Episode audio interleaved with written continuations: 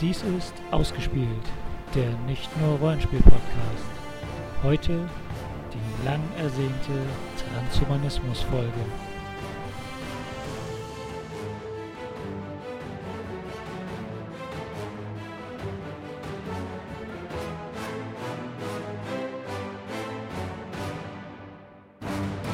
Und im Studio sind die.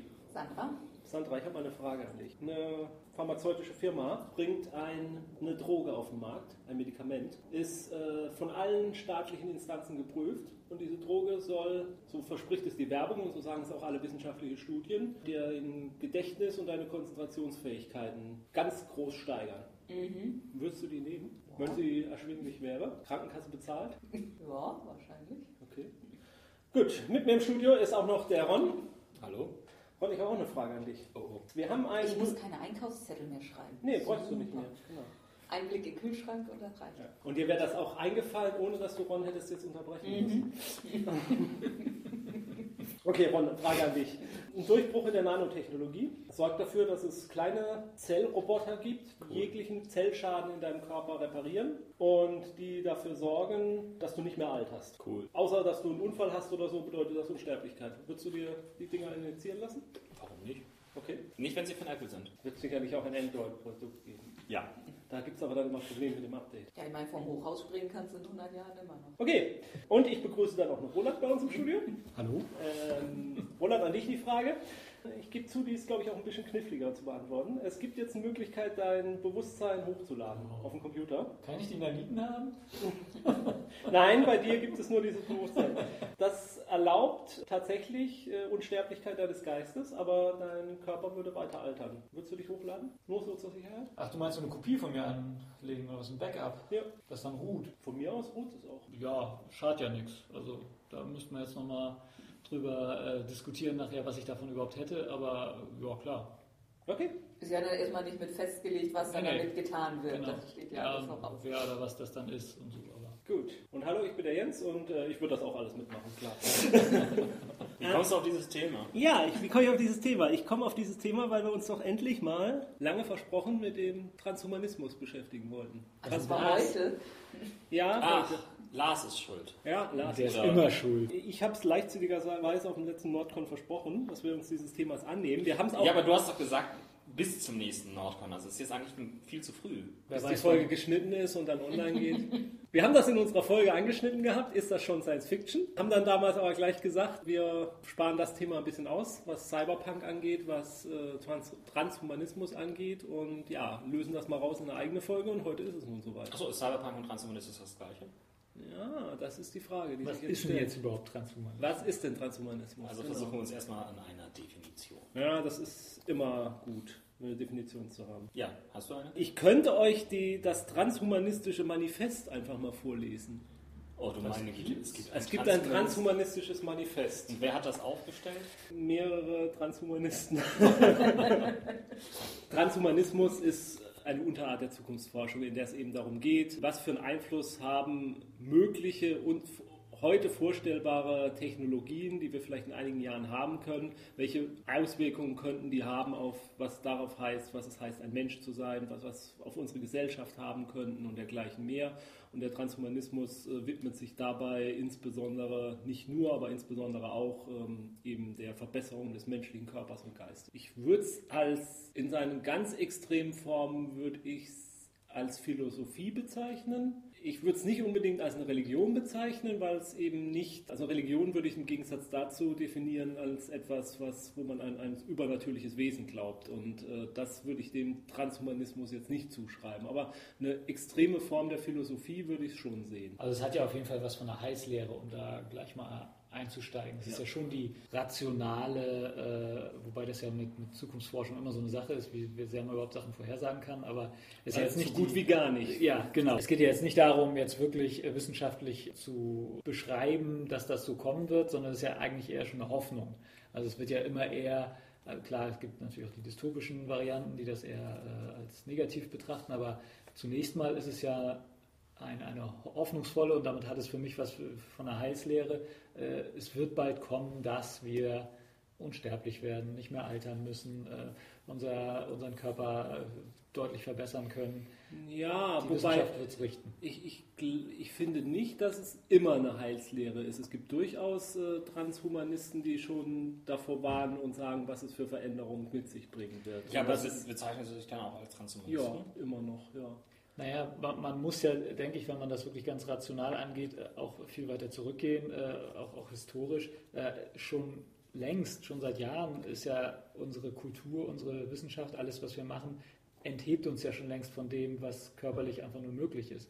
Also ich will jetzt nicht mit Doping anfangen oder sowas, aber Soll, soll ich äh, Ja. mal kurz dieses Manifest? Ja, es sind doch sieben Punkte, aber ich versuche das mal. Erstens, die Menschheit wird in Zukunft durch Technologie grundlegend verändert werden. Voraussichtlich werden sich Möglichkeiten eröffnen, die Bedingungen menschlichen Daseins neu zu gestalten und unter anderem die Unvermeidbarkeit des Alterns, die Grenzen menschlichen Verstandes und künstlerischer Intelligenz, eine nicht selbstgewählte Psyche, menschlicher Leiden und unser Gebundensein an den Planeten Erde zu überwinden. das war der erste Punkt. Das war der erste Punkt. Also Unsterblichkeit, äh, verbesserte Fähigkeiten Ja. und in den Weltraum. Und künstliche Intelligenz. Und künstliche Intelligenz. Zweiter Punkt. Diese zukünftigen Entwicklungen und ihre langfristigen Auswirkungen sollten systematisch erforscht werden. Alles sollte systematisch erforscht werden, insofern.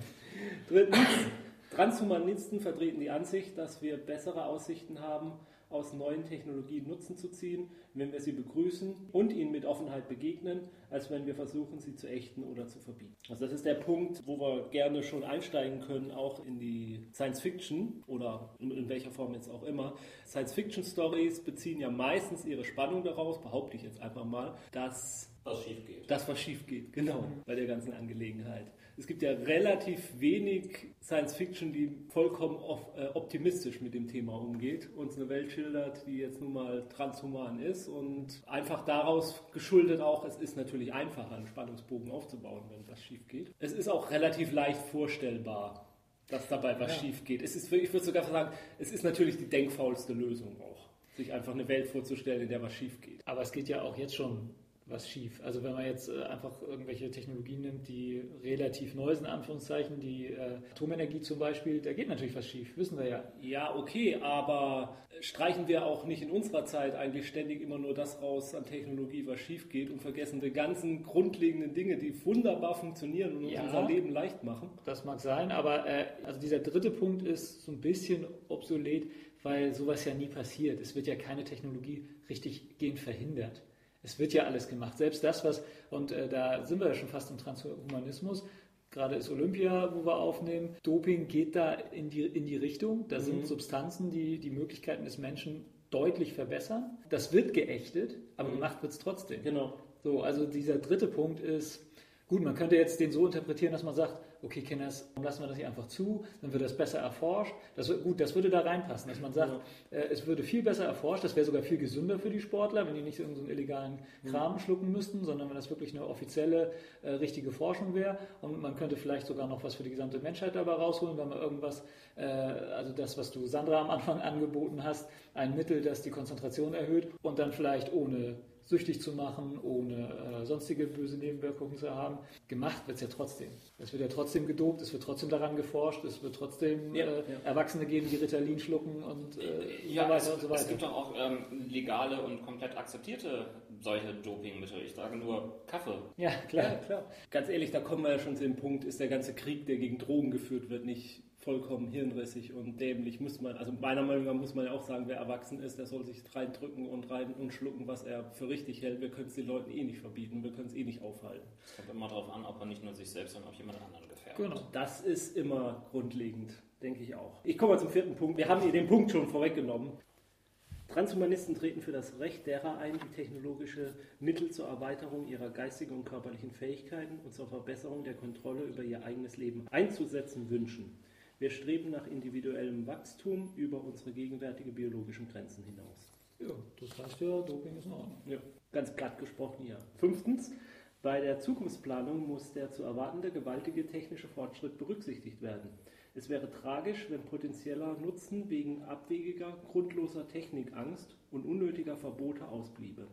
Ebenso tragisch wäre es andererseits, wenn das intelligente Leben aufgrund einer durch neue Technologien verursachten Katastrophe oder aufgrund eines Krieges ausgelöscht würde, der mit fortgeschrittener Technologie geführt worden ist. Gentechnik, ja bitte. Aber das ist so schwammig jetzt. Ja, also, ja. Sechstens, Wir halten die Schaffung von Foren zum Zwecke rationaler Diskussion über erforderliche Maßnahmen für notwendig und wir brauchen eine soziale Ordnung, in der verantwortungsvolle Entscheidungen getroffen werden können. Ach was. Ja, das kann jeder unterschreiben. Solange wir nicht wieder nur einen Ausschuss äh, mit lauter Kirchenvertretern. Okay, das siebtens ist vielleicht, vielleicht nochmal ein bisschen interessanter. Der Transhumanismus tritt für das Wohl aller fühlenden Lebewesen ein, seien es künstliche Intelligenzen, Menschen, Tiere oder mögliche außerirdische Spezies.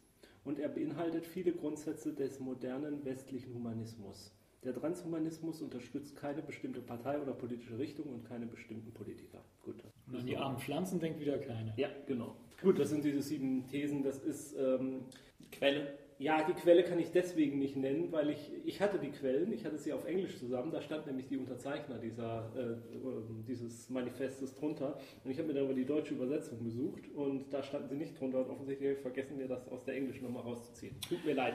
Wir verlinken das Ding aber auf jeden Fall und dann kann man sich ja dessen überzeugen. Das waren einige Futurologen und äh, ich glaube auch der eine oder andere Science-Fiction-Autor war dabei. Kurz zusammengefasst, Transhumanismus heißt Mensch upgraded. Mensch 2.0. Oh. Und Menschheit 2.0. Gut, das war unsere Sendung. Nein, also ich, ich, ich möchte nur mal sagen, also es sind ja durchaus jetzt schon ein paar kritische Anmerkungen dazu gefällt worden und äh, ich möchte nur so persönlich dagegen halten. Ich habe übrigens, das werden wir auch verlinken, es gibt so ein Trans, bist du ein Transhumanist oder Biokonservativer oder so, es gibt so ein kleines Quiz im Internet, es gibt für alles ein Quiz im Internet. Der Gegenteil von einem Transhumanist ist ein Biokonservativer. Also es ist auf Englisch natürlich Bioconservative, ich habe es jetzt einfach für mich mal mit Biokonservativer Ja, bezeichnet. gut, aber im Deutschen klingt das so, als Ja. wäre, wäre das ein CDU-Wähler im Supermarkt. Der Ja, ich würde aber auch vermuten, dass der ein oder andere CDU-Wähler eher biokonservativ ist. Aber ich glaube auch eine, der ein oder andere Wollte Grünwähler. was sagen. Ich habe dieses Quiz zwar gemacht, kann ja jeder für sich auch machen. Bei mir kam schon eher so die Richtung Transhumanismus raus. Ich finde nichts Schlimmes dran, äh, sich auch mal eine Welt vorzustellen, wo alles ein bisschen besser gelaufen ist. Und äh, ich, deswegen muss man ja nicht naiv dahinstehen und sagen, alles wird schon gut werden und lass die Technologie mal machen und lass ihr ihren Lauf. Aber ich finde nichts Schlimmes daran, da ein bisschen optimistisch auch in die Zukunft zu gucken und zu sagen, Ja. die Technik wird vielleicht auch viele Fortschritt und Technik werden viele Möglichkeiten bringen, Probleme zu lösen, für deren Lösung wir momentan uns gar nicht mal vorstellen mögen. Aber wirft das nicht eine ganze Menge philosophischer und auch religiöser Probleme auf? Ja, natürlich. Ja, das ist aber ja- nur für, also die Religiösen ja nur für die, die religiös sind. Ja gut, da bin ich der Einzige hier am Tisch, das ist ja soweit in Ordnung. Aber ähm, nehmen wir mal nur diese philosophischen Fragen, die betreffen ja an sich fast jeden. Die andere Frage, äh, also ich würde es vielleicht, äh, ich glaube, das geht auch in die Richtung deiner Frage, ich würde es vielleicht ein bisschen Punkt höher stellen, sondern dass man sagt, was bedeutet es, ein Mensch zu sein? Und ab wann verliert es vielleicht diese Bedeutung, Mensch zu sein, ab, wel ab welchem Punkt wird es was anderes? Und ähm, das Ich ist ja die glaub- ganze Frage zwischen künstlicher Intelligenz und, und äh, Doch, doch schon. Also ich, Das ist aber was anderes schon wieder. Ja, aber soweit, wir sind bei diesen tiefgreifenden philosophischen sind wir, glaube ich, an der Stelle noch nicht. Das ist schon erstmal noch äh, die, die Definition. den Gag lassen wir einfach so drin, Ja, ja, keiner versteht. Äh, ja, was, was heißt es halt, Mensch zu sein? Und ich bin ja der Meinung, dass äh, das, was die da fordern und was, ähm, äh, was sie für eine zukünftige Entwicklung halten, das läuft ja alles schon längst. Ich denke, das ist schon Humanismus, Menschsein, Menschwerdung, sich über sein biologisches, rein körperliches ähm, hinauszuentwickeln. Das sind geistige Dinge. In dem Moment, in dem wir angefangen haben, Schrift zu entwickeln, haben wir äh, unsere Erinnerung ausgelagert. Äh, wir haben schon angefangen, irgendwelche Backups zu machen. Wir haben schon angefangen, äh, weil wir uns keinen Bock hatten zu merken, wie viel Korn da jetzt in dem Silo ist, haben wir halt eine Keilschrift erfunden und das in irgendwelche Tontafeln gedrückt. Äh, wenn wir zu schwach waren für irgendwas, haben wir halt Flaschenzüge und, und Hebelgesetze und sowas entdeckt bzw. entwickelt äh, und, und sind damit über das rein biologisch Mögliche hinausgewachsen und haben uns da ver verbessert und erweitert. Das ist insofern nichts Neues. Insofern brauchst du dieses Trans da erstmal gar nicht vorzusetzen, weil es schon einfach Humanismus ist, sich über seine biologischen Möglichkeiten äh, zu erweitern. Das nennen wir dann halt Kultur oder sonst wie. Also der Pratchett hat in seinen Sachbüchern, in Anführungszeichen, die er dann mit den ähm, äh, anderen Leuten geschrieben hat, ja. hat er immer diesen Begriff Extelligenz äh, äh, unter anderem entwickelt. Ich weiß nicht, ob er ihn entwickelt hat, wo er ihn her hat, er ihn da benutzt, wo es halt darum ging, dass durch die Ge Gesellschaft, die wir haben, schon längst oder eigentlich schon immer in der Lage sind, äh, Wissensinhalte auszulagern und auf die zuzugreifen. Das nennt er dann Extelligenz im Gegensatz zu Intelligenz. Mhm. Das ist insofern erstmal alles nichts Neues und gehört zu unserem Menschsein dazu. Aber ist dann nicht Transhumanismus dann quasi wieder die Verschmelzung von Intelligenz und Extelligenz? Also das Mhm. Ja. Denke ich auch, alles, was Ja. du aufgezählt hast, ist eben was, was wir mit unserer Umwelt tun. Und Ja. jetzt geht es ja darauf, dass wir wir holen das, das, was wir irgendwann nicht außen mehr brauchen. haben. Wir brauchen Ja. keine Schrift mehr, ne, weil das alles irgendwie geistig vernetzt. Also es geht weniger irgendwie um Software und Hardware, sondern um die Wetware. Ist ja auch eine der Ja. Cyberpunk-Begriffe, die Ja. dort rein spielt. Auch. Also gehen wir mal darauf äh, wieder zurück, was, was die wohl meinen könnten mit, äh, also die, mit die meine ich jetzt die Unterzeichner dieses Manifests. Mhm. Wenn die von Transhumanismus sprechen, dann meinen die natürlich sowohl, du verstärkst deinen Körper durch irgendwelche Mittelchen, äh, seien es Nanoroboter, äh, Drogen oder sonst was. Wir haben ihn stärker Genau. ihn besser Mhm. Genau. mhm, mhm. Oder du erweiterst ihn tatsächlich durch Hardware, dass du dich halt zu einem Cyborg oder sowas entwickelst, um es mal platt zu sagen. Oder du lagerst dich wirklich komplett in einen, äh, nehmen wir mal den Film Surrogates oder äh, lädst dich sogar richtig hoch in irgendwelche externen Körper und benutzt deinen echten vielleicht sogar schon überhaupt nicht mehr. Äh, ob er jetzt noch irgendwo rumliegt und das andere steuert oder sogar ganz äh, äh, weggeschafft wird, weil du dich halt hochgeladen hast in irgendwas dann ist die Wetware ja gar nicht mehr vorhanden. Dann ist ja nur noch Hard- und Software. Ich denke mal, auf sowas wollen die eigentlich hinaus. Gut, aber es stellt sich ja schon die Frage, ab wann wäre eine Gesellschaft tatsächlich als transhuman zu bezeichnen? Jetzt sagen wir auch mal, wenn man nur deren Definition nimmt. Ich denke nicht, dass wir da schon sind. Nee. Also wir, wir, haben die, wir haben die Anfänge dazu. Also es ist ja tatsächlich um uns herum tauchen ja immer wieder neue Technologien auf, gerade was jetzt die Informationstechnologie angeht und was, äh, was die Genetik angeht und die Molekularwissenschaften, wenn man jetzt ähm, Nanotechnologie oder so dazu zieht. Wir lesen ja jeden Tag irgendwas Neues darüber, was jetzt wieder geschafft wurde, entwickelt wurde. Sei das jetzt ein, ein, ein Craig Venter, der da jetzt tatsächlich künst, wirklich künstliches Leben erschaffen hat, äh, auf dem, natürlich auf dem mikrobiologischen Level und dergleichen mehr. Die, die Kritikfrage, die sich natürlich schon stellt, ist, ist es im Moment aktuelle Strömungen, die einfach zu sehr überbewertet werden? Also das ist ja immer der Vorwurf, den man der Futurologie macht, dass sie Kurzzeiteffekte viel zu sehr ähm, in den Vordergrund stellt und, und, und viel, zu, äh, viel zu sehr beachtet und Langzeiteffekte eigentlich zum Teil überhaupt nicht beachtet. Also seit wann gibt es denn diese transhumanistische Idee?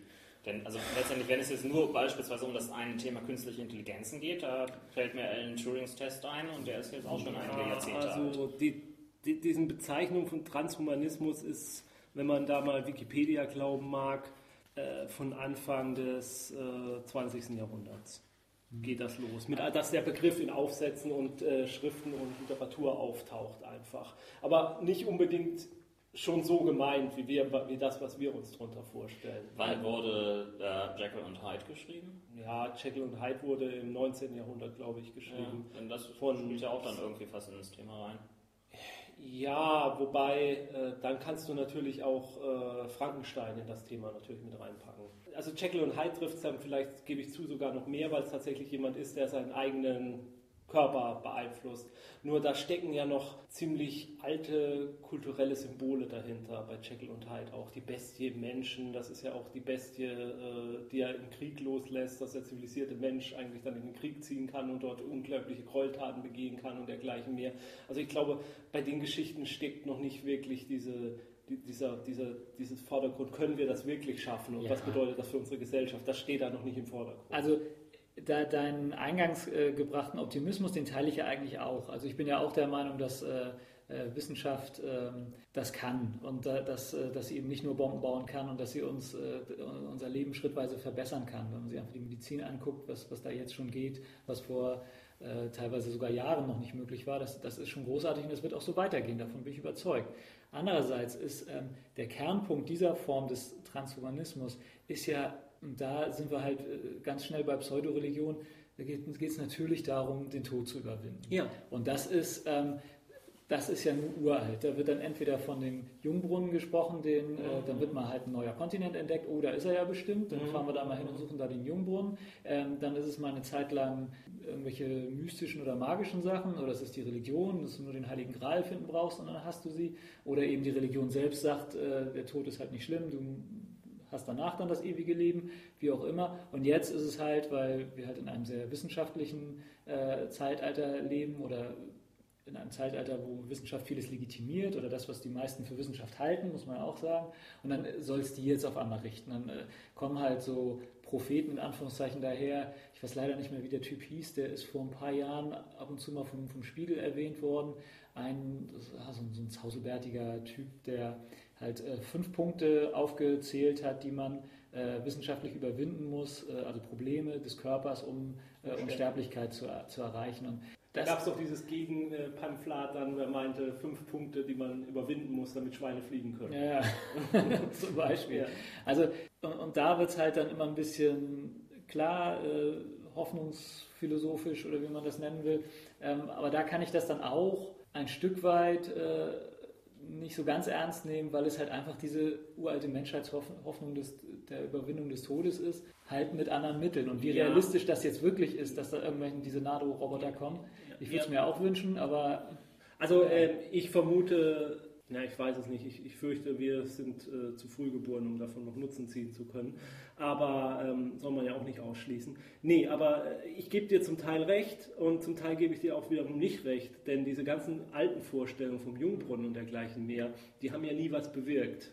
Ja, und, aber unsere medizinische Fortschritt ja. hat ja tatsächlich bewirkt, das dass wir länger leben, dass wir Krankheiten überwunden haben, dass wir älter werden oder zumindest gesünder älter werden, dergleichen mehr. Das, ja. das, von daher, der, der Weg, der da aufgezeigt wird, dass man gesagt, äh, mit, mit, mit neuer medizinischer Technologie können wir das Leben verlängern, das steht ja nicht in Frage, das ist ja tatsächlich nee. so. Und von, ich, daher, ja. da, von daher ist es, finde ich, schon ein Unterschied zu diesen alten Mythen. Also es ist, es ist, ich finde, es ist ein Konzept, was, was in der Realität bewiesen hat, dass es funktionieren kann. Ja, durch, Und der Jungbrunnen hat nie in der Realität ja. bewiesen als Konzept, ja, dass er funktionieren also, kann. Ich, äh, ich gebe dir im Prinzip schon recht. Andererseits ist es aber auch immer das jeweils Glaubhafte. Der, also jede Generation hat ihren Mythos, der ihr versichert, dass äh, sie jetzt die erste Generation ist, die das schaffen kann. Ja, aber die haben doch nicht, die hatten aber vorher doch nie die wissenschaftliche Methode, um Nein, das überprüfen zu können. Nein, und das ist doch Nein, der, das großartige Werkzeug, was uns heutzutage ja. zur Verfügung steht, um diese, um diese Dinge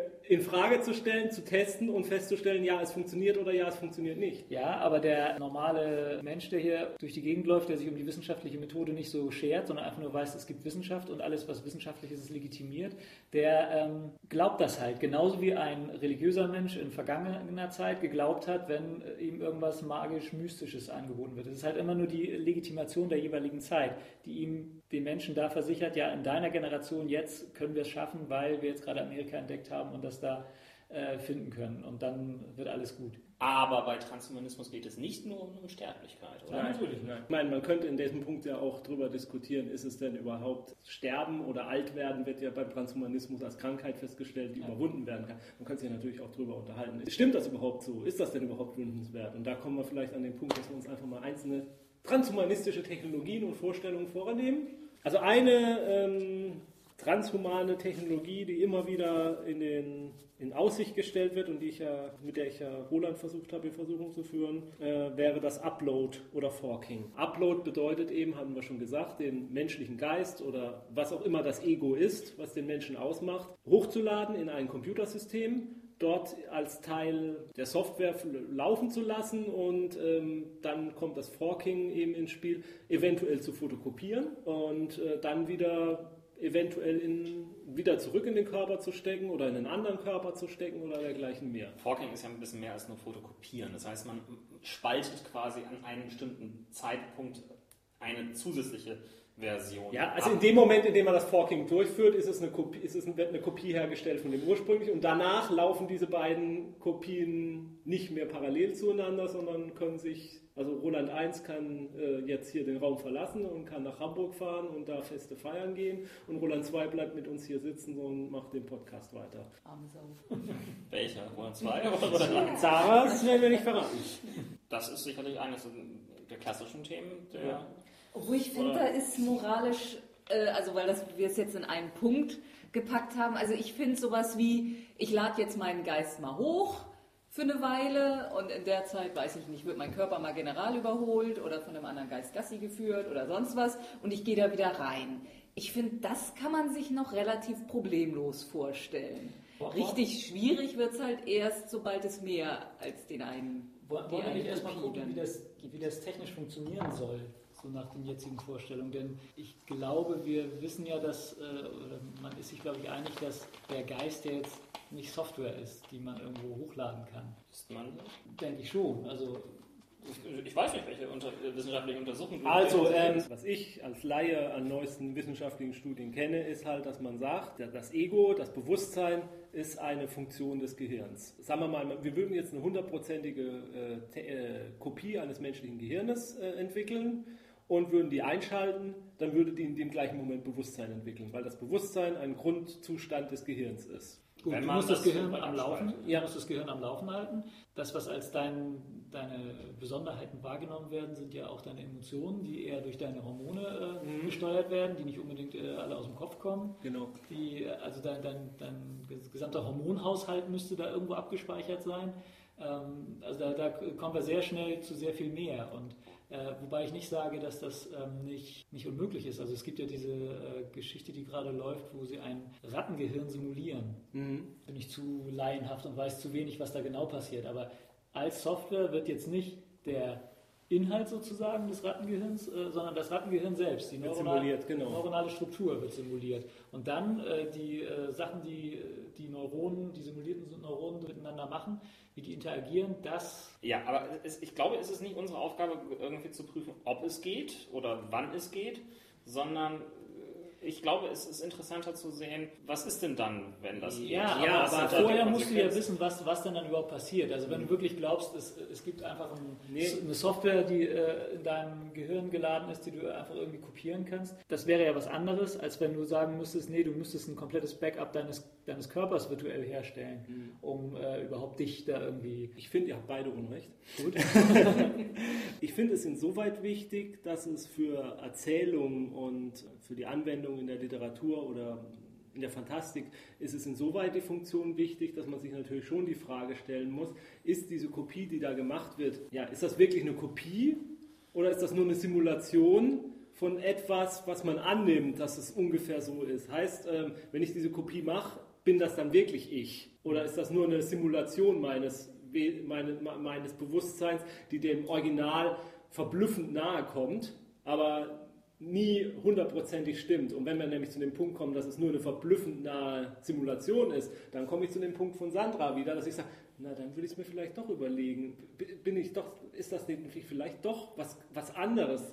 Und, und äh, würde ich dann nicht, wird mein Ego dabei nicht tatsächlich doch draufgehen? Und also das ist ja dann die Frage. Es ist, ist die Frage, stirbt man, wenn man sich irgendwie weiter verbreitet und ist das einfach nur ein anderes Ich, eine andere Seele? Ja, Nein, da, da, sind wir ja noch nicht. Wir, wir, doch, das sind wir. Nein, wir sind Jetzt noch nicht. Lass uns doch mal darüber diskutieren. Sind, Diese Diskussion wird zum dritten Mal abgewürgt. Nein, wir, wir Leute. wir sind aber noch nicht dabei, dass das Original stirbt. Wir sind bisher nur bei der Kopie. Das stimmt, das Wir stimmt. sind noch nicht bei Steuerung Ja, aber das ist etwas nicht, was du irgendwie jetzt bestimmen kannst. Und dafür gibt es keine wissenschaftliche Darlegung. Nein, aber das ist eine Glaubensfrage. Stopp, stopp, stopp, stopp, stopp, stopp, stopp, stopp, stopp. Es gibt zwei Möglichkeiten dabei bei diesem Upload. Es gibt den destruktiven Upload. Genau. Das heißt, das Original wird beim Upload zerstört. Genau. Den und, haben wir noch gar nicht. Und es gibt natürlich den ganz normalen, die Kopie. Das heißt, äh, jetzt wird eine Kopie einfach von mir hergestellt und ich laufe aber, also genauso wie wenn ich ein Blatt Papier kopiere, das, das, das verändert ja die, das Original nicht. Also das Original existiert ja weiter, sondern die Kopie. Genau. Und das Ding, was wir jetzt, äh, also, aber ich würde sagen, wir gehen zur destruktiven, ja, weil das eine andere Diskussion ist. Die, die, die, destruktive Upload ist, dass der Kopierer mit einem Reißwolf verbunden ist der das Original dann auch gleichzeitig zerschreddert, während das kopiert. Also es gibt die unterschiedlichen Fälle. Wir waren dabei, das, was äh, Jens Sandra am Anfang gesagt hat, war, du hast das Backup. So, und jetzt ist die Frage, ruht dieses Backup und macht gar nichts, entwickelt sich nicht weiter, ist also eine Kopie von dem Moment, du lebst weiter und dann nutzt es irgendwann für irgendwas. Ja, das, das müssen wir auch noch klären, für was nutzt du das? Oder du machst eine Kopie, die du brauchst, um sie äh, auf einen Androidenkörper hochzuladen, der irgendwo auf dem Mond ist und da irgendwelche Arbeiten äh, äh zu machen, also letztlich einen Klon von dir herstellst mhm. oder sowas das wäre ja wieder ein anderer Fall, der lebt dann parallel zu dir. Ja, dann wäre jetzt, gut, jetzt kommen wir zum Religiösen, äh, ist das ein Teil von dir? Das wäre ja eine ähnliche Problematik wie bei, ähm, wie heißt der Film noch? Na, wie auch immer. Also die Problematik, auf die wir ja eigentlich jetzt äh, die ganze Zeit zusteuern, die wir, äh, ähm, äh, worüber wir uns eigentlich streiten wollen, ist ja die, ähm, ist das Individuum was Einzigartiges, was Individuelles, das du gar nicht kopieren kannst? Oder wenn du es kopierst, gibt es dann irgendwelche geheimen mystischen Verbindungen zwischen dem Original oder der Kopie? Oder eben, äh, kommen wir zur destruktiven Geschichte, in dem Moment, in dem kopiert wird, äh, wird dein, durch den Tastlaser dein Gehirn äh, vernichtet und bist das dann überhaupt noch du? Ist dann die Seele, wenn man dran glaubt, übertragen worden oder braucht es keine Seele und äh, einfach nur die absolute Identität zum Original reicht schon, um mhm, mhm. auch deine Identität zu übertragen, dass du es halt fühlst, dass, dass du der andere bist? Oder äh, wirst du tatsächlich vernichtet und stirbst in dem Moment, in dem du abgetastet bist und diese Kopie ist halt eine Kopie? So, das, das sind ja die eigentlich philosophischen Fragen, die wir da behandeln wollen. Aber trotzdem dachte ich, dass wir ja, erstmal die Fälle das, klären müssen. Trotzdem sind das keine Fragen, die wir beantworten können. Nein, können wir nicht. Das ist das Interessante. Und da, da brauchen wir uns auch nicht die Fragen aufzählen, die es gibt. Genau. Ja.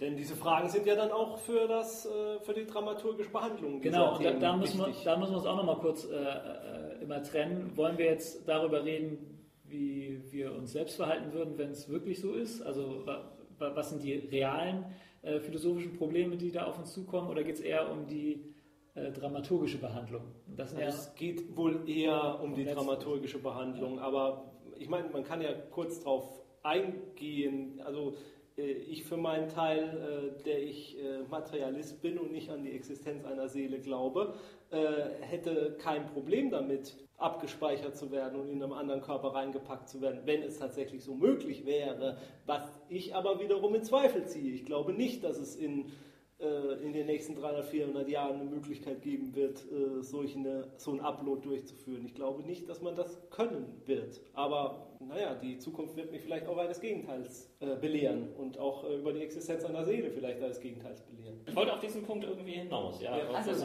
aber was, was ich finde, ist, dass äh, wenn man das literarisch behandelt, dass, da bin ich schon der Meinung, dass diese Problematik dann auch immer angerissen werden sollte oder fast sogar zum, zum, zum Kern der, der Problematik gemacht werden sollte. Also sagen wir mal, gehen wir nochmal in die Dramatik hinein. Ein äh, ganz berühmtes Beispiel dafür, wo man diese Fragen natürlich jederzeit aufwerfen kann, ist äh, Star Trek und das Beamen. Genau. Das ist, wenn man, wenn man reingeht in die Technologie, die dahinter steckt, dann wird die theoretische Technologie, die dahinter steckt. Das ist immer vorausgesetzt. Wenn ich über Star Trek rede, dann gehe ich davon aus, dass die Technologie theoretisch ist. Aber gut. Soweit versuche ich noch Realität und Fiktion unterscheiden zu können.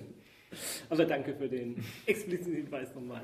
Wird natürlich das Original zerstört ja. und wird an einer anderen Stelle wieder neu aufgebaut. Ja. Ist das tatsächlich der Fall? Ja. Also Soweit ich mich entsinne, wird man erst zerlegt in seine Atome. Genau, Diese Atome werden dann in einen Zwischenspeicher reingesetzt ja. und dann mit Hilfe von irgendwelchen Strahlen unten wieder aufgebaut. Ja, aus ganz das heißt, neuen Atomen. Nein, nicht aus neuen. Du kannst mir doch nicht erzählen, dass die tatsächlich das einzelne Atom aufgebaut wird wieder. Also, also nee, nee, sie nehmen die Atome und schicken sie da irgendwie hin und setzen sie dann. Das Muster, ein Muster wird geschickt, aus es, dem dann das. Es wird die Information geschickt. Die Information wird also geschickt. Also ich glaube, es wird nie richtig klar äh, gesagt und vermutlich widersprechen sich die. Äh, Ob nun wirklich das Atom auch, geschickt genau. wird oder die Information. Aber ich denke mal, also wenn du dir die Geschichten mit dem, ähm, äh, was ist da, ein Heisenberg-Kompensator, ja, das ja. ist ja immer drin, um, um, überhaupt bestimmen zu können, wo jedes einzelne Atom ist, muss dann irgendwie die, die unscharfe Relation kompensiert werden. Also es geht ja schon darum, abzutasten, wo sich jedes Atom befindet. Diese Information wird dann weitergeschickt. Mhm. Und es gibt ja nur auch die Beispiele von Riker. Unfällen, Riker, mal zwei gleich oder durch zwei gleich. Äh, da reflektiert dieser Strahl mal und äh, wenn das wirklich die Originalatome wären, dann könnte er ja gar nicht nochmal hergestellt werden, weil das ja dann die doppelte Zahl der Atome ist. Also es ist dann doch und dann, eigentlich und die dann Information. gibt es auch noch irgendwie das ganz schlimme Gegenbeispiel, wo dann noch zwei Personen eine gemacht wird. Ja, genau, ja. Tuvix, glaube ich. Ne? es, also, es, stellt sich vor, jemand in diesem Universum, der, ähm, der sich beamen lässt, ja. denkt er über so eine Frage nach? Mensch, wenn ich da jetzt gebeamt werde, bin ich das überhaupt noch, der da auftaucht? Ich glaube, äh, das ist halt eine, eine der Schwächen des Star Trek-Universums, äh, dass diese Problematik nie so Macht nicht dieser Dwight, äh, wie heißt er denn, Dwight Schultz? Ja, der, Äh, genau. ich weiß nicht, wie der Charakter heißt. Äh, Barclay. Barclay. ah, Barclay. genau. Ich glaube, der hat mal, reißt solche Fragen mal an. Der ja, und an. ähm, in der zweiten McCoy. Staffel ist äh, Dr. Pulaski absolut transporterfeindlich und will deswegen irgendwie immer nur mit Shuttle fliegen. Ja, und McCoy auch. Leonard McCoy auch, der aber erst im, nur in dem Film, glaube ich, ne? in dem Oh, Motion Picture. Im ersten da jammert er mal rum, dass er nicht gebeamt werden will. Beamt McCoy er jammert doch eh immer. Ja, genau.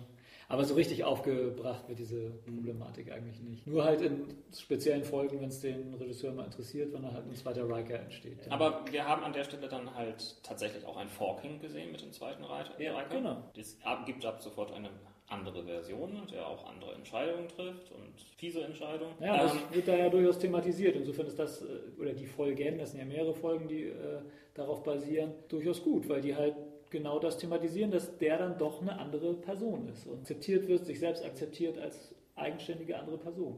Oh, ich finde wirklich Sinn ergibt das nicht, oder? Also, das, also wenn er wirklich aus komplett denselben Atomen zusammengesetzt ist. Ich meine, man kann jetzt wieder darüber streiten, über diese philosophische Frage, ob wir wirklich Entscheidungen treffen können, ob wir diese Möglichkeit haben oder ob wir nur die Illusion davon haben. Aber also wir gehen mal davon aus, wir können es tatsächlich, dann ist äh, vorstellbar, dass sie beide ein bisschen unterschiedliche Entscheidungen treffen. Aber dass der eine dann partout irgendwie äh, skrupelloser wird. Ja, es wird, Das- es, es wird in der Serie ja, ja dadurch er, erklärt, dass Riker 1 im Gegensatz zum Riker 2 noch seine Beziehung mit Diana Troy weiter ausleben kann. Irgendwie sie Also okay, also es ist aufgrund von halt- gesellschaftlichen Ja, genau. oder, es, sind- oder es sind externe psychologischen- Einflüsse, Okay, nee, okay, die dann, dann Riker 2 nachvollziehen. verändern. Also Okay, da, da, dann- es sind ja zwei Punkte. Also ich denke, wann ich zumindest bin der Überzeugung, dass es äh, mit den Atomen, aus denen man besteht, tatsächlich nichts zu tun hat, sondern eben mit der Struktur, wie die sich zusammensetzen. Insofern ist es klar, dass es reicht, die Informationen zu besitzen, wie man zusammengesetzt ist. Dass einfach die, die Struktur, das System, das man selber darstellt, dass das irgendwie gespeichert wird oder sonst wie, dass das rein theoretisch wirklich, abstrakt theoretisch möglich ist, da, da, das denke ich schon. Okay. Und ähm, das ist dann halt übertragbar. Also, und da wären wir wieder bei diesem Punkt Extelligenz und den, den, den Bestandteilen der, des, der Umwelt, die uns äh, bestimmen. Denn wir sind eben dann doch nicht nur wir und die Gesellschaft, sondern eben auch die Umwelt. Und insofern kann der zweite Riker dann schon Ja, okay, völlig andere okay, Figur so- nachher sein. so weil erklärt, ja, so jahrelang da auf klar. diesem, diesem Planeten allein Ja, rumhockt. ja, nee, und- dann, dann ist klar. Ich dachte jetzt, das ist sofort so, er erscheint und der Nee. eine ist böse und der Nee, andere ist gut. Das, Die finden das wäre. Quatsch gewesen. Sag mal, hast du zur Vorbereitung nicht nochmal alles Folgen Nee. Star Trek geguckt? Nein, und ich stehe dazu. Ich kann sie nochmal aus. Also es, es gibt ja viele herrliche, äh, ich weiß, ich nerv damit, aber der gute alte Lem hat natürlich Nö, häufig, Lem ist da immer. Häufig äh, auch so, so eine Du nervst Probleme. gewöhnlicherweise sonst nur mit Cratchit. Ja, okay, gut, dann heute mal nicht. Gerade in den Sterntagebüchern gibt es das häufiger, da landet der Ion Tichy mal auf einem Planeten, der äh, von sehr viel ähm, Meteoriteneinschlägen bedroht wird. Und da ist es halt zur üblichen Maßnahme geworden, dass jeder ein Backup von sich, also wirklich ein physisches, also eine, eine Klonkopie oder sonst was von sich herstellt. Dann passiert es ihm, glaube ich, zweimal in dieser Kurzgeschichte, dass er auf einmal wieder in so einem äh, Kasten aufwacht, wo der halt aufbewahrt wurde, weil er einmal wieder Volltreffer von einem Meteoriten abgekriegt hat. Wobei da die Behandlung mit der Problematik, ob er das überhaupt noch ist, nur durch seine eigenen Zweifel und dass er dann nachher ein bisschen, ein bisschen unheimlich wird und er dann ganz schnell von diesem Planeten wieder abreißt, nur so behandelt wird. Gut, die Sterntagebücher sind ja auch immer eher ein bisschen lustig gemeint. Ich meine, das ist auch in der Serie am Auftauchen. Ja, doch, doch, ich habe die nicht Du hast die Serie nicht Nein, gesehen? die habe ich nicht gesehen. Diese ja, großartige, die nicht gesehen. irgendwie trashige. Ich habe die auch noch nicht gesehen. Ja, also, Du hast die Serie nicht? Diese großartige. Die groß- Sandra. Du hast sie. Zum Forking oder auch zum, ähm, zum Upload. Äh, paar nette Beispiele, die ich in letzter Zeit gelesen habe. Äh, erstes ist ein Rollenspiel. Eclipse Face von Posthuman Studios, glaube ich, heißt der Verlag. Posthuman ist zum Beispiel ein Begriff, den wir eigentlich auch nochmal ansprechen müssten. Transhumanismus ist ja nur eine Durchgangsphase zum Posthumanismus, aber der kommt nach der Singularität und die kommt ja dann bald noch. Bei Eclipse Face äh, ist es ja tatsächlich so vom Rollenspielsystem selbst, dass man sich erst ein Ego baut äh, mit bestimmten Werten und dann sucht man sich oder kauft man sich mit den Werten, die man noch hat, kauft man sich dann noch ein Body, also eine Shell. Und bestimmte Werte wie Körperkraft oder so leiten sich halt nur aus diesem, oder auch äh, Toleranz gegen Schmerzen oder dergleichen mehr, leiten sich äh, aus diesem Körper ab, den man hat. Und andere Werte wie Intelligenz oder so leiten sich eben aus dem, deinem Ego ab. das du auf diesem Körper gespeichert hast.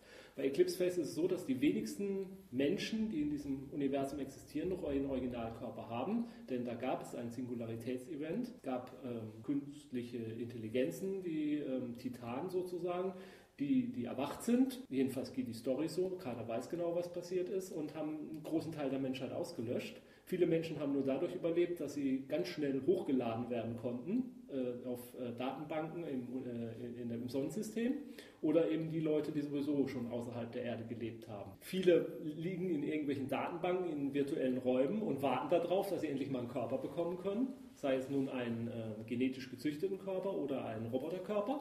Und äh, die anderen, ähm, die, äh, ja, die tummeln sich dann halt schon im Universum herum. Und bei Eclipse Face ist es dann tatsächlich so, vom Regelsystem auch vorgesehen, du kannst deinen dein, dein Geist zwischendurch ein Backup machen, bevor du auf eine gefährliche Mission gehst. Und wenn diese gefährliche Mission schief geht und du stirbst, dann ähm, wirst du in einen neuen Körper geladen. Das Rollenspielbuch Eclipse Face beginnt mit so einer Kurzgeschichte, die wirklich für ein Rollenspielbuch, finde ich, gut sehr gut geschrieben ist, in der es genau so was geht. Da wacht einer in so einer Klinik auf und seine erste Frage ist, welches Datum haben wir heute? Wie lange war ich weg? Was ist passiert? Wie viel Zeit fehlt mir? Und dann stellt er, oh, es sind zwei Wochen vergangen. Weiß hat keine Ahnung, was in diesen zwei Wochen passiert ist. Und wird dann auf so eine äh, Selbstmordmission geschickt dann wieder. Und ja, man merkt halt, da, da kann einem schon was verloren gehen. Also ich finde, da, da, da, gehen sie mit diesem System sehr gut um. Ein anderes Rollenspielsystem, was, wo das Forking sogar eine größere Rolle spielt, ist Transhuman Space von Steve Jackson Games. Das ist ein Kurzspiel. Da ist der Hintergrund, äh, da gab es bisher keine größere Katastrophen. Man könnte sogar was behaupten, Transhuman Space ist äh, Eclipse Phase, bevor dieses Singularitätsevent stattfindet. Könnte man, glaube ich, sogar zusammenbauen. Und bei Transhuman Space gibt es sowas wie ähm, Puppet-Programme zum Beispiel. Ähm, da gibt es tatsächlich Schwerverbrecher, die ganz viele Kopien von sich haben herstellen lassen und äh, die dann verteilen auf andere Menschen, deren Implantate benutzen und sozusagen äh, in deren Körper jetzt übernehmen und die in denen leben, als Trojaner und die übernehmen Botnetz. und in denen leben. Und äh, das sind dann halt, also man stelle sich einen Hannibal Lecter vor, der solche Technologie zur Verfügung hat und jetzt in, in Hunderten von Menschen sozusagen sein Ego weiterlebt. Und das äh, wird hier zum Beispiel in Transhuman Space äh, als, als Rollenspiel, Abenteueridee ganz gut erwähnt. Ja. Wie, das ist die Abenteueridee Hilfe, ich werde von einem Serienmörder übernommen, bin tot Abenteuerende. Nein, dass man vielleicht so jemanden jagt. und bei Eclipse Face zum Beispiel wird auch erwähnt, dass es da zum Beispiel Kolonien draußen gibt, die tatsächlich nur aus einem Ego bestehen, mhm. der sich aber in mehrere Bots aufgeteilt hat. Mhm. Und ein Beispiel noch, was mir dazu einfällt, das hast du, glaube ich, auch Roland gelesen, das ist Quantum. Ja.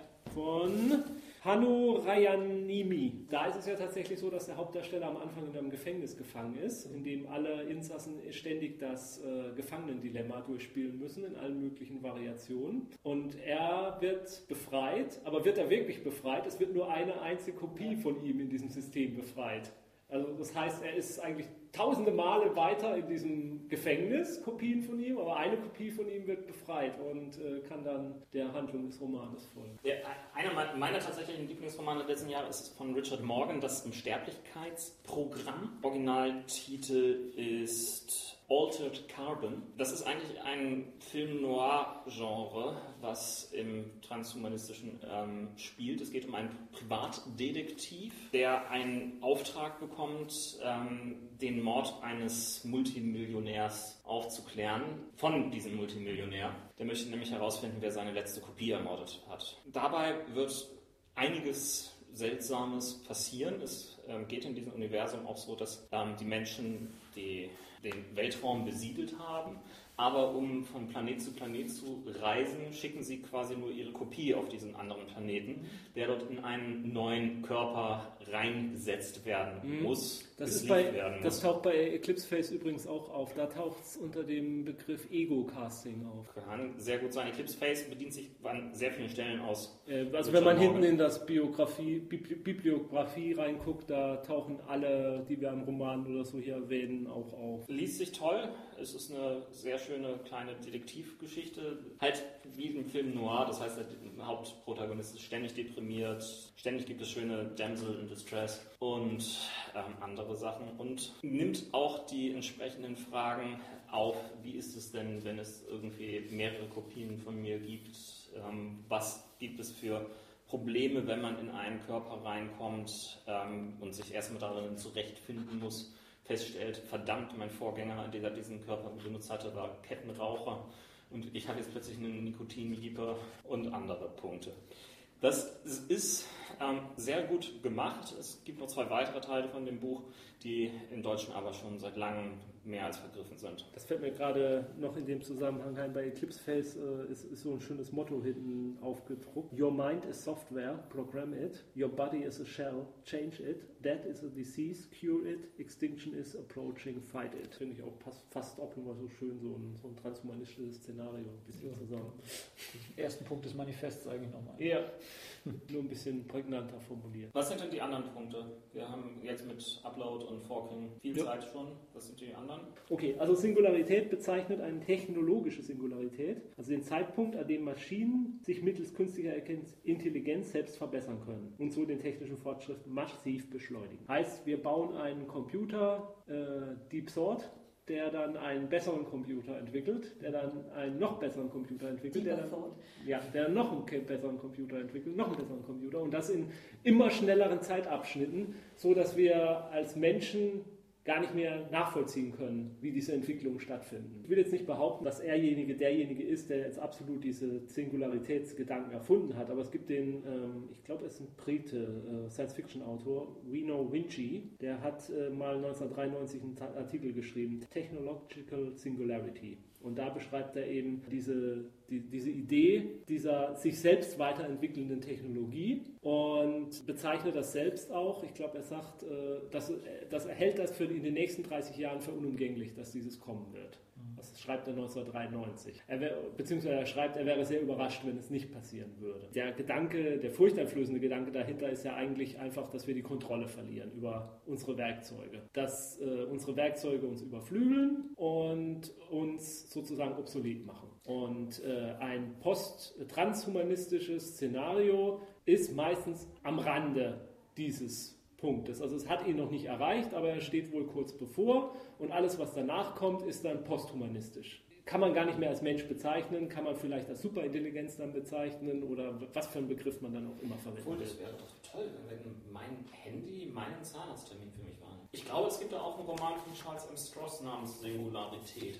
Liegt da irgendwie mein zu lesen Stapel. Nee, meinst du Acceleranto von Charles Stross?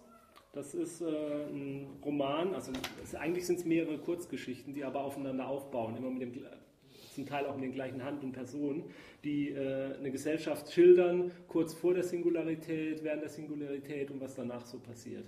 Ist als äh, kostenloses E-Book übrigens steht das zur Verfügung. Ja, ich habe was gedrucktes. Da steht Singularität drauf und das liegt auf meinem. Ja, es sind mehrere Teile von Accelerando, gibt es, glaube ich. Und ich meine, Accelerando ja. ist der erste Teil. Aber das heißt ja, dass für die Singularität erstmal eine KI-Voraussetzung ist. Nee, nicht, nicht, unbedingt. Also das schreibt auch Vino Vinci in seinem Artikel, dass natürlich auch der menschliche Geist so weit erweitern werden könnte, dass eine Singularität entsteht. Dass zwangsläufig. Äh, äh, natürlich die klassische Version der Singularität schon eine ist, wo man sich dann einen Maschinengeist sozusagen braucht, aber dass es natürlich auch Supermenschheit oder, oder Superintelligenz entstehen könnte aus dem Bewusstsein von Menschen, wenn wir unser Bewusstsein immer weiter erweitern, dass das dann natürlich auch irgendwann zu einer Singularität führen könnte. Also was bei diesen Accelerando ähm, äh, ganz interessante Idee ist, ich glaube gar nicht, dass die stammt die ursprünglich von Vinci, und zwar ist das das äh, Matroschka-Gehirn. Dyson-Sphäre, sagt euch das was? Ja.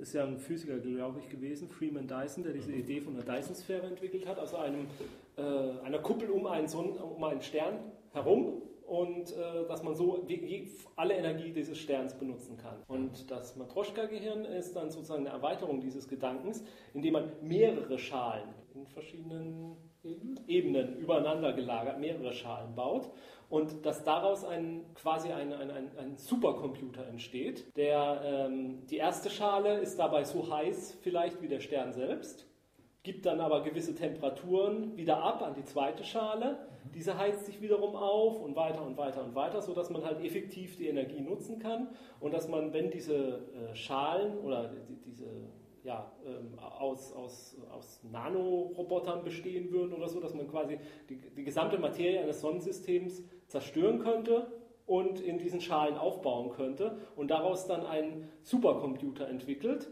und auf diesem Computer könnten dann Simulationen von menschlichem Leben laufen. Und das ist das, worauf äh, in Accelerando alles hinsteuert. Und in Accelerando stellt Stross die Theorie sogar auf, dass ganz viele Sonnensysteme in unserer Galaxis eigentlich so ein Motroschka-Gehirn sind, die auch wiederum untereinander vernetzt sind durch Wurmlöcher, dass daraus dann noch ein größerer Supercomputer entsteht und dass das sozusagen das Ziel jeglichen, jeglicher Evolution ist, wenn Evolution denn ein Ziel hätte, was ja auch absolut fragwürdig ist, aber dass das eine Endstufe der Evolution sein könnte, eben dass diese Matroschka-Gehirne äh, entstehen, auf denen dann wiederum theoretisch Simulationen von einzelnen Menschen laufen könnten, die aber gleichzeitig auch jederzeit ein Gesamtbewusstsein entwickeln können. Also die komplette Beseelung des Universums. Ja. Das ist ja auch eine ältere These.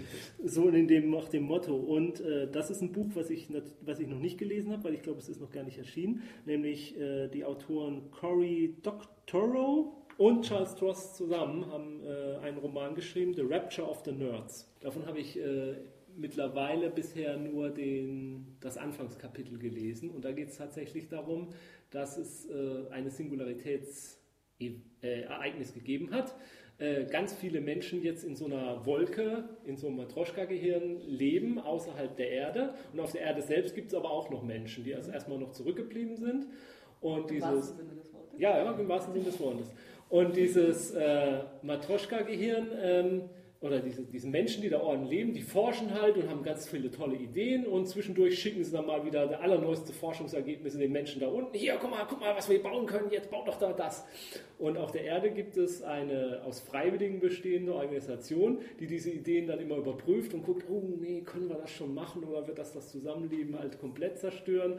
Und äh, der Hauptakteur in dem Roman ist einer, ist eher so ein Biokonservativer, der jetzt da aber auch ernannt wurde für diese Behörde, um das mal überprüfen zu können. Also klingt sehr interessant, weil es dann wirklich so eine Mischung aus Transhumanismus und Posthumanismus ist und auch schon diese Singularität anspricht und sie quasi schon passiert ist und was, was danach passieren könnte noch, wenn noch nicht alle das mitgemacht haben und so. Das ist auch ein ganz Finde, also das Buch würde ich mir auf jeden Fall noch holen, wenn es denn, wenn's denn äh, in Deutschland äh, als erschwingliches E-Book zum Beispiel zu erhalten ist. Um die alte Sendung dann nochmal aufzugreifen, wäre das dann mal so eine neue Richtung der Science Fiction, die vielleicht ja, dem, dem ganzen Genre nochmal wieder so einen Schub geben könnte? Also Stross und Doctorow. Doctorow, äh, das sind ja schon so die momentan so die aufsteigenden Sterne am, am Science-Fiction-Himmel. Naja, Cory Doctorow hat einige scharfe Kritiker. Also ich, ich habe auch ein, gibt- zwei Sachen Sag mir, von- mal ein, gelesen. sag mir mal einen Autor, der keine scharfen Kritiker hat. Von Heinlein angefangen. Das kann nicht der Maßstab sein. Viel fein, viel eher. Ja. Nein, ich, ich, ich muss auch sagen, seine, ähm, sein Roman, ich, wie hieß er, Backup, glaube ich, äh, in dem es halt auch um ähm, Upload und Forking ging, verlor sich dann auch irgendwie in, in viel zu schönen Ideen und wurde dann irgendwann etwas ziemlich wirr. Und so. Da ist er bei Science-Fiction-Autoren aber auch in guter Gesellschaft. Tolle Idee, die sich dann in irgendwas verliert.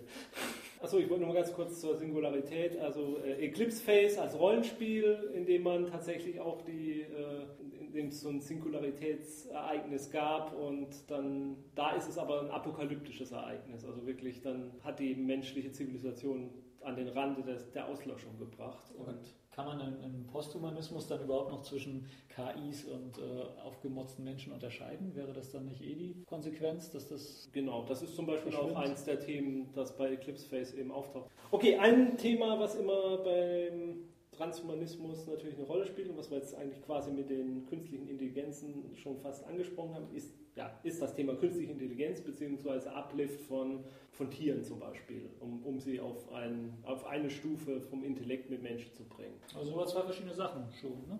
Ja, es geht, es geht aber äh, im Kern geht es mir jetzt eigentlich um den Punkt, äh, den du jetzt, wie gesagt, schon angesprochen hattest, wie man sowas behandelt, also äh, gesellschaftlich behandelt. Steht das dann auf der gleichen Stufe wie ein Mensch oder ist das was anderes? Oder Ich ähm, weiß, also mir, mir hat sich jetzt gerade spontan, wo ist denn eigentlich, also führt es zum gleichen Ziel, der Weg, äh, einen Menschen so zu verändern, dass er tierhafte Sinne oder sowas bekommt oder ein Tier auf das geistige Niveau eines Menschen zu bringen? Kommt man dann zum gleichen Endergebnis? Kann passieren. Naja, ich würde ja sowieso sagen, dass dann Posthumanismus ein Zustand wäre, wo wo das alles gar keinen Unterschied mehr macht. Ob Ja. du jetzt einen Mhm. aufgemotzten Mhm. Schimpansen oder ein, einfach irgendwo simulierte äh, Bewusstseine hast, die äh, unendlich groß sind, die sich halt Körper suchen können, wie sie wollen. Ob das dann irgendwann mal ein. Schimpanse war oder ein Mensch oder. Es muss ja nicht ähm, das Upload und Forking geben. Es kann ja sein, dass es nur diesen Weg gibt, ein Genmaterial in Menschen reinzutun oder halt ein, das Gehirn von einem Schimpansen zu verbessern. Oder meinetwegen ein Delfin. Ja, nur dann sind wir wieder dabei, das Gehirn alleine tut es ja nicht und die gesamte Umgebung, also auch ein, ein, sowohl eine künstliche Intelligenz als auch ein, ein äh, aufgemotzter Delfin bräuchte ja ein Umfeld, dass er überhaupt mit uns kommunizieren kann. Es kann ja rein theoretisch sein, dass die äh, Delfine schon so intelligent sind, dass sie, äh, also jetzt mal gesponnen, dass sie eigentlich schon auf unserem Level wären. Nur sie haben so eine unglaublich andere Umwelt, dass, sie gar nicht, dass wir gar nicht in der Lage sind, miteinander zu kommunizieren. Auch da wieder der gute alte Lem, der äh, das ja fast zu seinem, zum Hauptthema seiner Romane immer macht, dass wenn wir auf andere Intelligenzen treffen, uns das gar nichts helfen wird, weil wir die, mit denen sowieso gar nicht kommunizieren können. Ja, Und das, letztlich- ist, das ist ja nur eine These, die Lem auftritt. Ja, natürlich, ne? genau. Muss nicht stimmen. Nee, natürlich nicht. Aber diese These stelle ich jetzt halt auch mal auf. Und also ich, Und- glaube, also ganz ehrlich, äh, es ist ja schon heute so, dass wir irgendwie mit Delfinen relativ Ja, aber wir müssen, wir, nicht verbale Kommunikation hinbekämen. wir müssen sie aber dazu trainieren, äh, sich für unsere Belange zu interessieren. Das tun Delfine so. Jein. Ähm, also ich, ich finde es ganz nett. Es gibt ja auch an den Hyperion-Mehrteilern gibt es ja auch so eine Szene, wo sie mit Delfinen sich unterhalten, wo, wo auch das so ein bisschen thematisiert wird, dass denen halt eigentlich alles wurscht ist. Sie können sich zwar irgendwie mit Menschen unterhalten, aber eigentlich trauen sie nur den Haien hinterher, den sie immer so schön spielen konnten. Das ist halt nur eine sehr, selbst wenn man da auf ein Level käme, eine sehr rudimentäre. Ja, aber es, es, es auch, Kommunikation. auch Gegenbeispiele wie diese mehr oder weniger schlechte Sequest-Serie, in der ja auch irgendwie ein Delfin dank des tollen Implantats Einfach nur von Zeit zu genau. Zeit auch sprechen kann Ja, und ja. bisweilen halt auch durch die tollen Kanäle des Schiffes schwimmen kann, um irgendwie was zu reparieren. Aber Nein, aber wa- was ich meine, ist, es gehört zu einer Intelligenz, die nicht nur uns ebenbürtig sein muss, äh, sondern eben auch irgendwie ja, zu uns kompatibel sein muss. Halt immer irgendwie ein Umfeld. Also eine, eine KI kannst du nicht einfach bauen, anschalten und dann ist sie schlau, sondern die muss ja auch irgendwie ja, vielleicht aufwachsen. Vielleicht muss sie erstmal eine Simulation fahren, wie sie Dinge, sie muss ja erstmal Dinge lernen, sie muss ihre Umwelt erkennen, sie muss sie benennen, sie muss sie äh, deuten, dann uns deuten, unsere, ne, muss auch irgendwie eine, ja, irgendwie auch eine gemeinsame Interessenlage haben, um irgendwie mit uns. Ja, da fällt mir ja gerade spontan Mass Effect ein und Edie, die ja als künstliche Intelligenz quasi erwacht und gleich in, in den Krieg irgendwie eingezogen ist und da um Hilfe schreit und das zu einigen Missverständnissen führt. Es gibt ja durchaus schon, schon Ansätze davon. Kann, kann sich einer noch an die Norns oder wie die heißen erinnern? Das, sind, das war so, so eine Art Tamagotchi-ähnliches Spiel, wo du so kleine Viecher hattest auf dem Bildschirm, denen konntest du immer durch äh, Strafe und Belohnung Sachen beibringen. Also du kon- konntest denen entweder einen Klaps geben oder die kraulen. Und dann mussten die so ganz einfache Sachen machen, die, äh, was weiß ich, konntest du dann dazu erziehen, dass sie, ja, sie, die mussten sich auch ernähren, glaube ich. Und äh, da habe ich mal einen Bericht drüber gelesen, das ist schon sehr lange her, dass äh, die von der, ähm, die, die Software, die dem zugrunde lag, auch von der Air Force, glaube ich, eingesetzt wurde. Und äh, die Software sollte Flugsimulationen machen.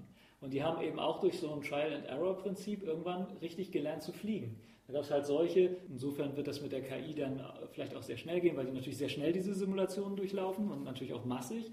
Und wenn dann halt nur ein Millionstel Prozent davon das schafft, dann ne, wird richtig Evolution da halt betrieben. Und dann äh, war es irgendwie so ein ganzer Evolutionsast von solchen, die, den, also die meisten stürzen sofort ab mit dem Flieger. So. Und dann gab es halt einen ganzen Evolutionsast, die äh, gelernt haben, das Flugzeug in Rotation zu versetzen und dadurch weitergeflogen sind. Und so, das, das war so ein Evolutionsast, der halt länger überlebt hat. Und dann gab es halt irgendwann welche, die richtig fliegen konnten, die dann nachher dann auch mit äh, äh, Gegnern äh, konfrontiert wurden. Ich weiß nicht, ob das irgendwann mal weiterentwickelt wurde oder ob die Drohnen mittlerweile mit Norns fliegen, keine Ahnung. Es war halt Voraussetzung diese Software in irgendeinem Umfeld auszusetzen, in dem es überhaupt erstmal Intelligenz entwickeln musste. Ja, die Frage, die ich mir halt immer stelle bei diesen ganzen Uplift-Geschichten, also von Tieren, ist ja nicht nur, wir gehen jetzt hin und machen die intelligenter, sondern wir machen sie ja quasi menschlicher. Genau, das meine ich. Also, ja. Es ist ja nicht so, warum sollten wir das überhaupt tun? Also in, in Szenarien, wo das passiert, es gibt ja diesen Stephen Baxter-Roman zum Beispiel, dessen Name mir jetzt gerade nicht einfällt, in dem man, äh, in dem man Quallen nimmt, um, um Raumschiffe zu steuern. Nee, nicht Quallen. Nicht Quallen, äh, Oktopus. Oktopus, Oktopus Entschuldigung. Ja. Indem man Oktopus benutzt, um, um Raumschiffe zu steuern. Weil und mehr Arme haben? Nein, weil sie in der Schwerelosigkeit besser zurechtkommen. Und weil es äh, dem Roman nach relativ leicht war, die dazu zu dressieren und ja. ein bisschen aufzumotzen, weil sie halt schon eine gewisse Grundintelligenz haben. Genau. Ja, es und, und gibt auch genügend andere Rollenspielsysteme, in denen man abgeliftete Tiere spielen ja. kann. Also da fällt mir jetzt so spontan die Justifiers ähm, Rollenspiele mhm. ein oder wie hieß es noch, Blue Planet? Blue Planet ist eins, genau, da kann man Delfine zum Beispiel spielen. Oder äh, in Eclipse Face ist auch der Oktopus vorgegeben, zum Beispiel als Charakterklasse. Aber wie gesagt, da, da kommt eben meine Frage von vorhin wieder. Wo ist denn dann eigentlich der Unterschied zwischen einem ja. abgelifteten Tier oder einem Menschen, ja. dessen Ey, Körper man. Es ist doch voll cool, so, so ja. mehrere Arme zu haben als Oktopus. Ja, aber wie gesagt, du kannst doch auch Menschen einfach mehr Arme ranflanschen. Genau. Ja, aber der, der, der, hat keine Tentakel und sieht nicht aus wie der alte Frauen aus Cthulhu. Kannst du doch machen. Also nicht wir jetzt, aber. Ja, aber das ist ja, was Jens meint. Wir würden diese Tiere zu Menschen machen. Ja, ja, eben. Und deshalb, wo ist dann der Unterschied, einem ja, Menschen genau. den Körper zu verändern? Oder ja, was auch immer äh, überhaupt von den Tieren. Ich behaupte jetzt einfach mal, ein Mensch äh, würde vielleicht damit nicht zurechtkommen, so viele Arme zu steuern. Also, äh, der wäre vielleicht dazu. Was? Das Gehirn ist dazu noch nicht geprägt und ein Oktopus ein bisschen menschlicher zu machen, aber ihn trotzdem noch in die Lage zu versetzen, so viele Arme zu bewegen, ist vielleicht einfacher. Behaupte ich jetzt mal.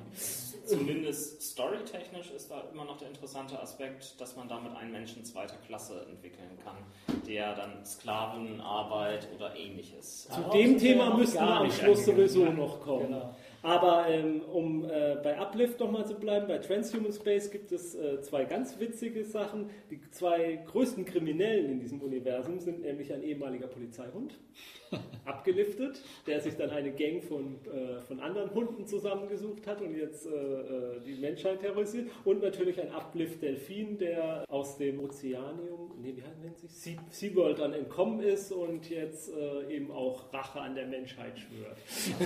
Der versucht doch bestimmt das Schmelzen der Polkappen. Warum muss ich jetzt an den Film abdenken mit der Hundetruppe? Die ja, ja, ja, ja, Es gibt auch eine äh, eine Simpsons-Folge, glaube ich. Wo die Delfine kommen. Wo die Delfine Halloween mhm. die Menschheit angreifen. Nichtsdestotrotz ist es natürlich gerade auch beim Rollenspiel, wie Ron schon sagt, eine interessante Idee, auch mal sowas zu spielen. Warum nicht mal einen Oktopus zu spielen? Es gibt diverse Möglichkeiten an Rollenspielsystemen, die das auch quasi schon als äh, Standard vorsehen. Man macht das ja auch nicht nur in Science-Fiction-Rollenspielen, das hat man auch in Fantasy-Welten, wo es dann irgendwelche Katzenmenschen gibt ja, oder andere ja, Sachen. Ja. Also so äh, neu ist der Gedanke dann ja. auch nicht. Ja, magischer Transhumanismus ist ja letztlich auch nochmal ein ganz eigener, eigener Punkt. Ja. Ist die Frage, wollen wir nochmal ganz kritisch mit dem Thema umgehen? Einer der Vorwürfe, der ja dem Transhumanisten dann auch gemacht wird oder was droht, ist natürlich eine ganz extreme Klassengesellschaft. Dass natürlich solche Technologien erstmal den Reichen nur zur Verfügung stehen, die sich dann ähm, abliften oder äh, auch nur dafür sorgen, dass sie 150 Jahre alt werden können. Der Rest der Menschheit, der lebt sein normales Lebensspanne dahin und äh, es entstehen vielleicht sogar zwei verschiedene Arten von Menschen, die gar nicht mehr miteinander kompatibel sind. Das sind ja diese ganzen Befürchtungen, die man hat, wenn der Transhumanismus vor der Tür steht und in denen wir ja ganz ehrlich gesagt heute auch schon leben. Es ist ja tatsächlich so, Herztransplantationen oder dergleichen mehr stehen ja auch nur denen zur Verfügung, die sie bezahlen können oder die halt gut versichert sind. Und in anderen Bereichen der Erde äh, stehen diese Sachen nicht zur Verfügung. Es ist ja nur, dass es das alles noch, noch extremer werden könnte einfach.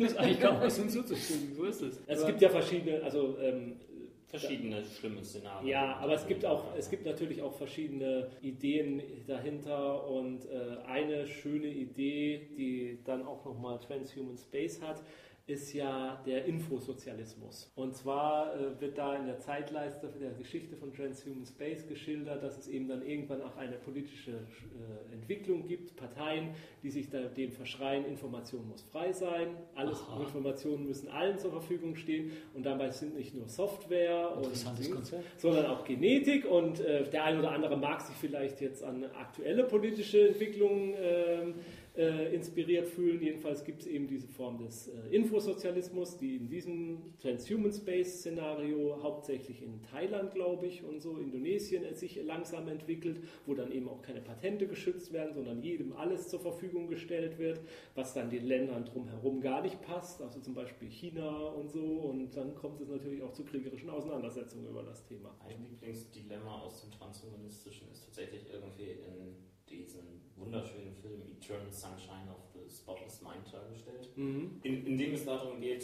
sich die Erinnerung äh, an seine Ex-Beziehung aus dem Gehirn radieren zu lassen, um einfach diese Trauer nicht mehr ertragen zu müssen und die Implikationen, die sich daraus ergeben. Es gibt, meine ich, auch eine Kurzgeschichte, ist das von Arthur C. Clarke? Da gibt es auch Astronau äh, Raumfahrer, die auch quasi unsterblich sind, Menschen, die in den Galaxis rumfahren. Und da gibt es eine Figur, die immer wieder erzählt, dass sie äh, ja zu Hause so eine Geliebte hat und dann zurückkehren wird und zu der und äh, dann stellt sich nachher raus, die ist schon längst gestorben und jedes Mal, wenn er zurück zur Erde kommt, äh, dann lässt er sich diese Erinnerung löschen, dass sie tot ist und wenn er dann im Universum unterwegs ist, dass er dann immer nur so das Gefühl hat, da gibt es jemanden, zu dem er zurückkehren kann. Spoiler. ich habe nicht erwähnt, wie die Story heißt. Genau, das ist doch mal ein Weg, die Spoiler zu umgehen. Wir, wir erzählen einfach eine Geschichte, sagen aber nicht, wo die so vorkommt. Ja, hatte, hatte Roland ja vorhin so, so angefangen, da wollte ich ihn noch nie unterbrechen. Und dann hat er danach gesucht, hieß. Stimmt, du schneidest einfach raus, wie der Film heißt. Ja. Wir, bieten nicht den Spoiler weg, sondern den Titel des Films. Will noch irgendjemand äh, irgendwas Transhumanistisches erwähnen? Äh, sei es nun Roman, Film, Spiel? Also ich würde sonst transhumanistische Filme, die mir so noch einfallen, Matrix würde ich durchaus Ja, als, als, als nach der Singularität spielend. Strange Days, sagt der Film noch jemandem was? Da ging es darum, ähm, äh, in Erinnerung von anderen Menschen als Droge, wo man sich die sozusagen ähm, Slicks oder wie die Dinger hießen in den Filmen, ich weiß nicht. glaube. Man, man kann sich dann sozusagen die Erinnerung von jemand anderem, wie er gerade stirbt zum Beispiel, ähm, in, in den Kopf packen und, und erlebt das dann mit. Als, als, äh, spielt, glaube ich, zur Jahrtausendwende sogar. Ja, ich glaube, Ralph Fiennes war Ralph Fiennes, ja. Avatar, Ach, Ja, sowas. Gattaca. ja, ja, ja, klar. Also da ist es genau dieses der Unterschied zwischen genetisch, Ja. hab, genetisch aufgemotzten und genetischen Habenichtsen. Also wirklich eine Klassengesellschaft, die da entsteht, Ja. die dann mit all ihren Problemen, sehr schönes Kammerspiel einfach, Ja. der Film. Äh, erwähnt schon The Surrogates, Ja. habe ich selber noch nicht gesehen. Habe ich nur von der Inhaltsangabe als transhumanistisch Ja. erfahren. Ja, Macht Spaß. Nett. Also mich, mich ärgert die, die Auflösung am Schluss ein bisschen, die ein bisschen zu banal ist. Spoiler. Es gibt eine Auflösung in diesem Film. Ja, so was wie Total Recall, das hat Elemente, aber Ja, wir haben jetzt den Cyberpunk äh, gar nicht mehr erwähnt. Ja. Wir lassen ihn jetzt, Ja. glaube ich, auch raus. Wir machen eine eigene Cyberpunk-Sendung Ja. irgendwann in zehn Jahren. Vielleicht. Bücher. Bettler in Spanien ist mir noch eingefallen hab ich als Romanserie von. Nancy Kress. Da geht es darum, dass Kinder gezüchtet werden, die kein Schlafbedürfnis mehr haben. Oh. Und dementsprechend dann dem, hat man da für Freizeit? dem Rest dann auch überlegen sind. Und es geht dann nicht nur um diese Kinder, sondern auch die Kinder dieser Kinder noch. Und äh, was, was das für gesellschaftliche Entwicklungen hat. Es ist ein Dreiteiler. Ich habe nur die ersten beiden Teile gelesen. Im dritten Teil bin ich irgendwie stecken geblieben. Nee, ich habe es geschafft, aber es ist auch schon lange her. Äh, Computerspiele, Deus Ex. Necroville finde ich noch erwähnt. Computerspielen. aber zurück zum Computerspiel. Also mir, mir fielen halt die Deus Ex-Reihe ein, als, ähm, wobei die halt auch vielleicht sogar ein bisschen näher am Cyberpunk ist, den wir jetzt immer noch nicht definiert haben und auch nicht mehr tun werden. Und die Mass Effect-Reihe, die ja auch massiv auf Ja, transhumanistische auch, auch die Themen anspricht. verschiedensten, ne? Und Ja. Uplifting und künstliche Intelligenz und Körperveränderungen. Ja. Und Ich, ich würde noch äh, Bioshock dort einfügen wollen. Stimmt, als gescheitertes äh, Szenario einer, Post, äh, einer transhumanistischen Gesellschaft, ja. Genau, da geht es auch ganz stark um genetische Aufwertung und solche Sachen. Rollenspiele noch? Shadowrun, ja Cyberpunk. Und komische Magie. Blue Planet hatten wir schon erwähnt. Es gibt noch ein äh, Szenario von Starblazers Adventures, dem Fate-Rollenspiel namens Mind, Mindjammer. Da geht es tatsächlich auch ein bisschen um transhumanistische Geschichten. Äh, da kann man zum Teil sogar Raumschiffe spielen. An Comics fällt mir ein transhumanistisches Szenario noch Transmetropolitan ein von Ron Ellis. Da geht es um den Journalisten Spider Jerusalem, der in einem ja, fast schon dystopischen Gesellschaft äh, seinem Beruf nachgeht. Das ist irgendwie so, so, ein, so ein abgefahrener Blogger eher sogar. Da gibt es auch alles Mögliche. Da gibt es Menschen, die, die als Info-Foglets nur noch existieren, so Wolken quasi aus Informationen und Menschen, die mit äh, außerirdischer DNA äh, in, quasi vermischt wurden und alles Mögliche. Sehr schönes anarchisches Comic. Ja, in Baxters Zeitschiffe fällt mir gerade ein, gibt es auch so einen Aus, Ausblick der fernsten Zukunft, wo Menschen dann auch nur noch aus irgendwelchen Nanowolken bestehen. Mhm. also ich habe auch jetzt nach der Recherche für diese Sendung total Bock, mal ein transhumanistisches Szenario im Rollenspiel zu spielen.